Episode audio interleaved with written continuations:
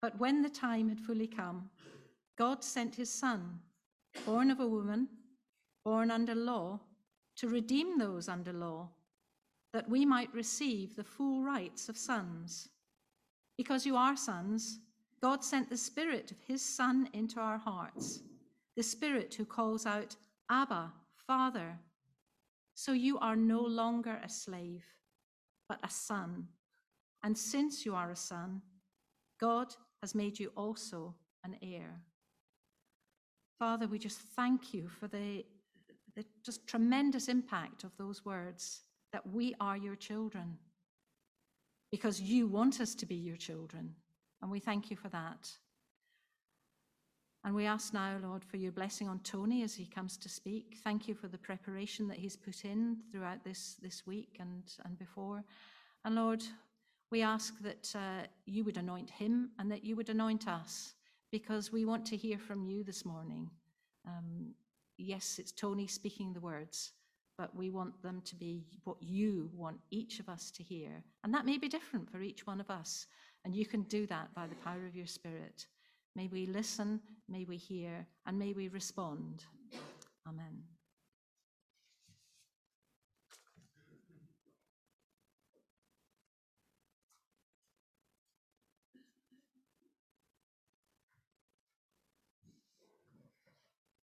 Good morning.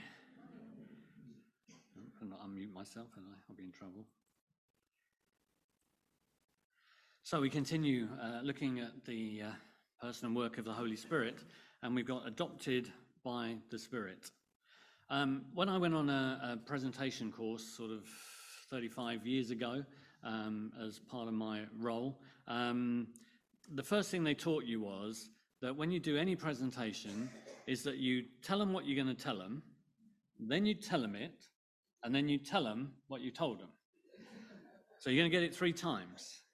Um, so if I'm going to tell you uh, what you're going to get um, in an overview, um, that's the important bit. So if you don't remember anything else, this is the important bit.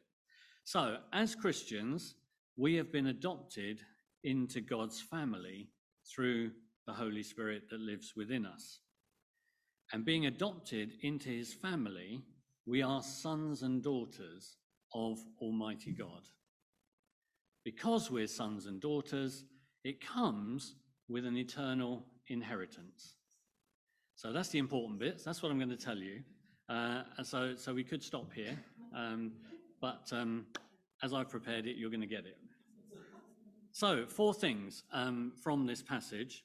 Um, First of all, the adoption process. Uh, you may or may not be aware of the adoption process in the UK. I'm going to talk about human adoption, and then spiritual adoption into God's family, and then the benefits of spiritual adoption. Now, you may say, well, the other two, the first two, are probably not important, but it builds uh, the difference between what God does and what man does. So, adoption process, and uh, you may or may not be aware of the adoption process in the UK, but I'm going to tell you a little bit. But I, first of all, when, when you think about adoption, what first thing comes into your mind?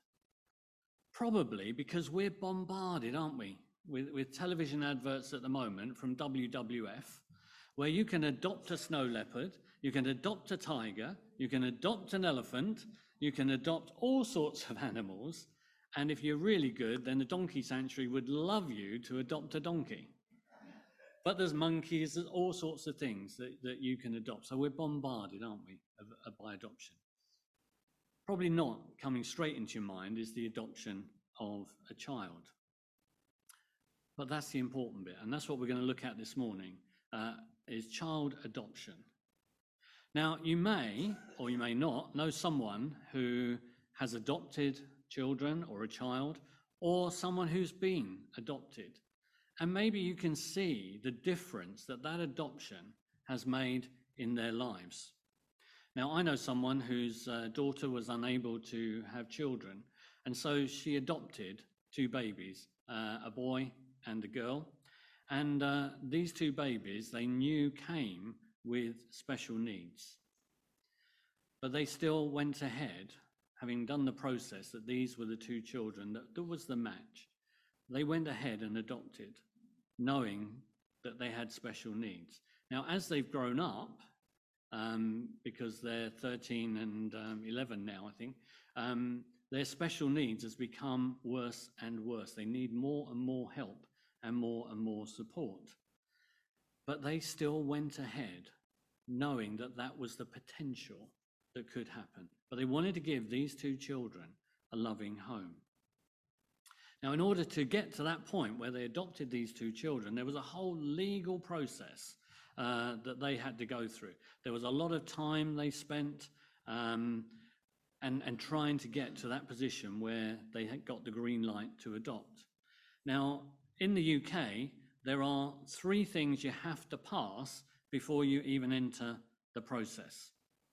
And the three things are you need to be 21 years old, you need to live in the UK, and you cannot have been convicted of certain criminal offences.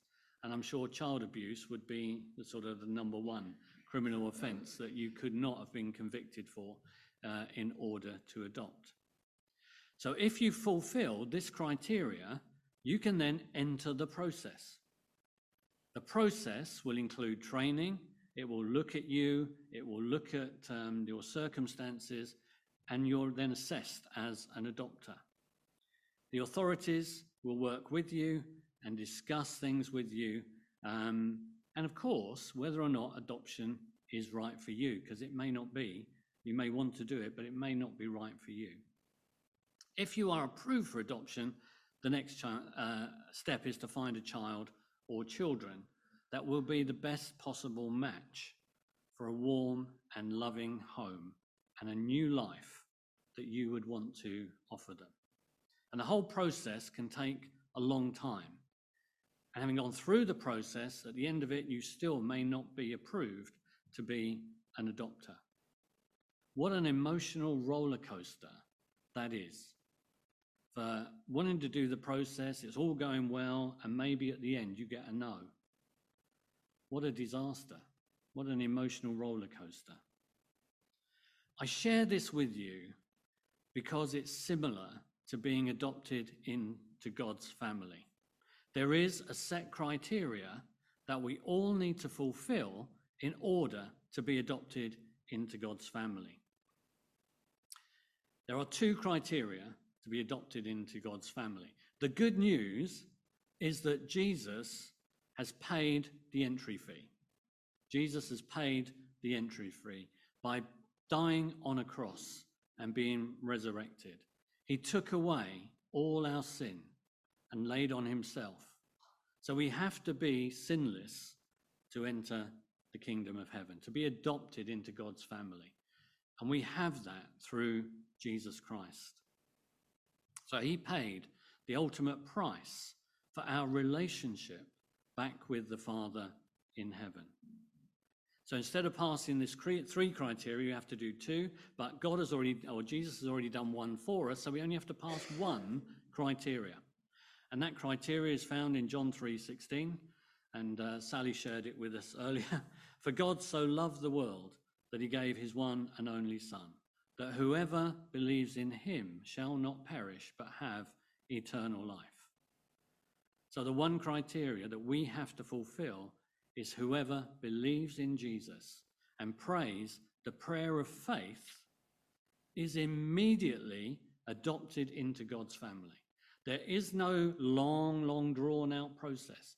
It is immediate. We pray the prayer of faith and we are adopted into God's family. The good news is it's open to anyone. You don't have to live in the UK. You don't have to be over 21 years old. It is open to everyone. All we have to do is to believe, pray the prayer of faith, and we're adopted into God's family. But not only for this life, but for eternity. So, secondly, human adoption. And I'm not a scientist, I'm not a biologist, so I had to look it up. And uh, what I found was that all of us share the same basic genetic makeup. But we have specific genes that we inherit from our mother and father. So we have some general ones, but we have some specific ones that we inherit from our mother and father. And it's that DNA that gives us our specific blend of traits, mannerisms. It gives us a hair. Um, now, if you look at my son, he's got a lot less hair than mine, um, but that comes from his granddad, not from me. Uh, so it gives skin, it gives eye color, it gives our facial feature, which he has got of mine, and I'm not going to mention it, um, but as well as hundreds of other outward characteristics that this DNA shows. And of course, it's why we look like our parents or something like our parents. But it also influences our personality. It influences our emotional and psychological makeup. There may be lots of positives in that, but there's also some negatives in that, that unfortunately there are some health issues that we inherit from our parents. So it's our DNA that makes us unique and different from each other. Now, wouldn't it be boring if we all looked the same? Wouldn't it be boring if we had all the same emotions and mannerisms and all those things? It's because we're different that makes life interesting. Positively or negatively, it makes it interesting. Living in a world of different people can be challenging and can be uncomfortable. And I'm sure we've all experienced some of those things. But you see, it's our different gifting, our different talents, our different intelligence that allows us to benefit from one another we come to appreciate one another for the things that we can do to help this fellowship and to help this family of God. But most importantly, our differences can help us learn divine qualities of patience, compassion, and most importantly, love. So, when a child or children are adopted into a human family, they come with a different set of DNA from the parents that adopted them. Other than the shared basic genetics that make up everybody, that's where the similarity ends. They do not look like the adopted parents or have any of the traits or mannerisms of those parents. But you see, all of this doesn't matter because they've joined a warm and loving family who want the very best for them. And over time, they will pick up some of the mannerisms of the adopted parents and they will start to do the same things they do. We copy all things. And I know with um, my grandchildren uh, you know, we try and teach them different things and they'll copy exactly what we do. Sometimes we don't want them to copy what we do, but they are good copiers. And uh, so you get to see these mannerisms and traits coming out in them. So, what's the difference then between human adoption and God's adoption? Spiritual adoption into God's family. And it's found in Galatians 4, verses 4b to 5. God sent his Son, born of a woman, born under the law, to redeem those under the law, that we might receive adoption to sonship. See, when we receive Jesus as our Savior and the Holy Spirit comes and lives inside of us, He joins together with our spirit.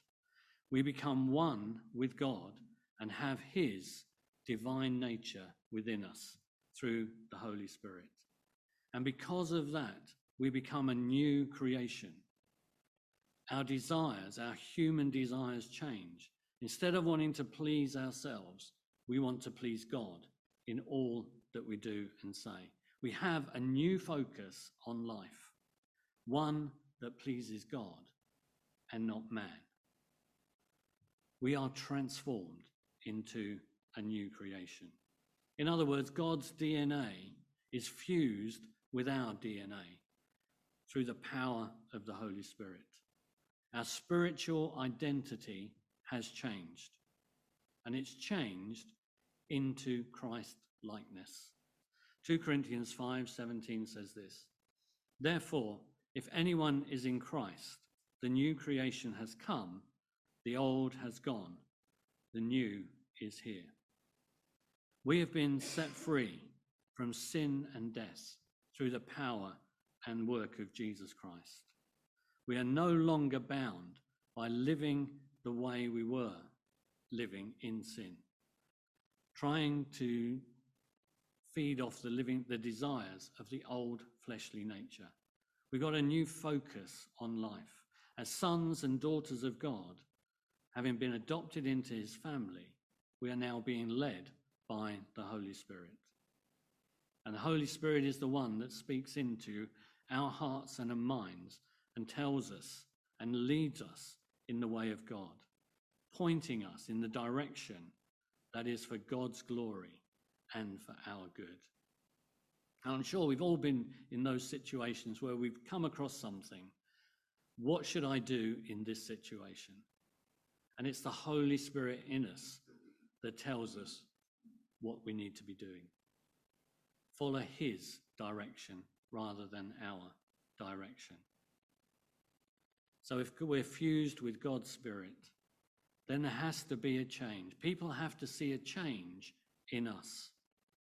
And uh, this is evident by us demonstrating, demonstrating the fruit of the Spirit in all that we do and say. In Galatians 5 22 to 23, the fruit of the Spirit is love, joy, peace, patience, kindness, goodness, faithfulness, gentleness, and self control. I'm not going to say too much about that because um, if you've read the weekly sheet, you can see it comes up uh, a little bit later.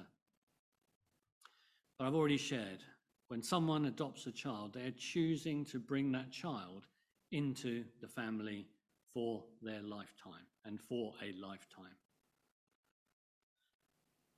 They don't do it just like that. They've considered all the options. They're willing to bear the great cost. And that cost can be financial, that cost can be physical, that cost can be emotional. But they're willing to take the risk of going through that process to adopt this child, to give that child a loving family home. But they also give that child their family name and invest a large portion of their life and time towards that child, and then make that child an heir to all they own. So it's not a small thing, it's not something that is trivial and making a quick decision, but one that is thought through. And the parents go through all that emotion and they go through the process with their eyes wide open. But their desire is to give a child or children the very best that they can give. But it's also a lifetime commitment.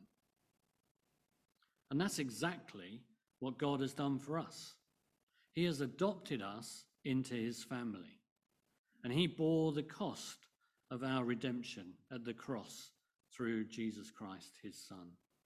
God has taken a risk of being grieved by us for the things that we do, for the things that we say.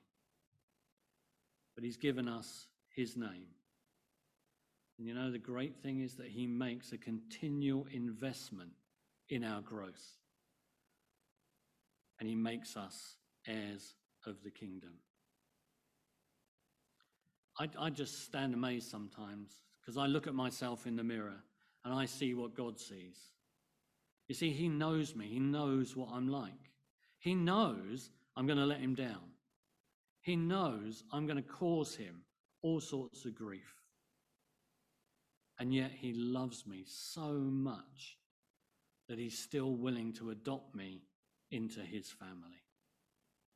I'm a precious son of Almighty God, and you are sons and daughters, precious sons and daughters of Almighty God through the power of the Spirit. What amazing love. What amazing grace we have from our God. So we've been adopted into a family that is warm and loving and will last not only for this life, but for eternity. Now, there's a bit of a risk here in saying that because what I want you to do is to look around. because this is your family.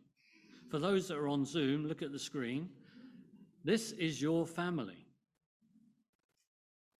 Now, it's either good or bad because this is your family for life here and for eternity. So, we need to be a loving, warm family that cares for one another as much as our Heavenly Father loves each one of us. So, hopefully, we see the fruit of the Spirit uh, in the family. So, finally, what are the benefits of spiritual adoption? Well, Galatians 4 and verse 7 says, You are no longer a slave, but God's child. And since you are his child, God has made you also an heir. Now, that's not only a promise for the church at Galatia, but it's a promise for each one of us that we will spend eternity with Jesus and our Father and our family in a place where there's no more sickness, no more death, no more pain, and be in His presence for eternity. What an undeserved blessing that God is willing to give to everyone who comes to Jesus Christ and be adopted into his family. Now, all the things that we inherit, um, there's lots of good things we inherit, and there's some things perhaps we wouldn't want to inherit. Uh, and it's the same with this it comes as a package, as part of God's family. You see, we are no longer slaves to sin, but we have been set free through Jesus Christ. And in him, true freedom comes, and we have nothing to fear. In John 8, verses 36 to 37, Jesus replied, Very truly I tell you, everyone who sins is a slave to sin. Now, a slave has no permanent place in the family, but a son belongs to it forever. So if the son sets you free, you will be free indeed. As adopted children of God, we are led by the Spirit of God, have received that spirit of adoption, and we've been made fellow heirs with Christ. And because the Son has set us free by taking all our sin and shame on the cross, we are no longer enslaved by sin. We are free. And Romans 8 says, Now if we are children, then we are heirs, heirs of God, and co heirs with Christ if indeed we share his suffering, in order that we may also share in his glory. So perhaps this is the bit that we don't want to adopt, but it's part of the package of being adopted into God's family. See, as heirs of God and co heirs with Christ, then this is for life, but we also are called to share in his sufferings. And we see uh, through Open Doors and other organizations. So many of our brothers and sisters in Christ being persecuted and suffering for their faith. Now, here uh, in, in the United Kingdom, perhaps we're not called to suffer in the same way as those. However, that is now. Perhaps in the future, it may not be the same. As we look at government policies that are going out and going through government. They challenge our Christian faith. They challenge our Christian beliefs.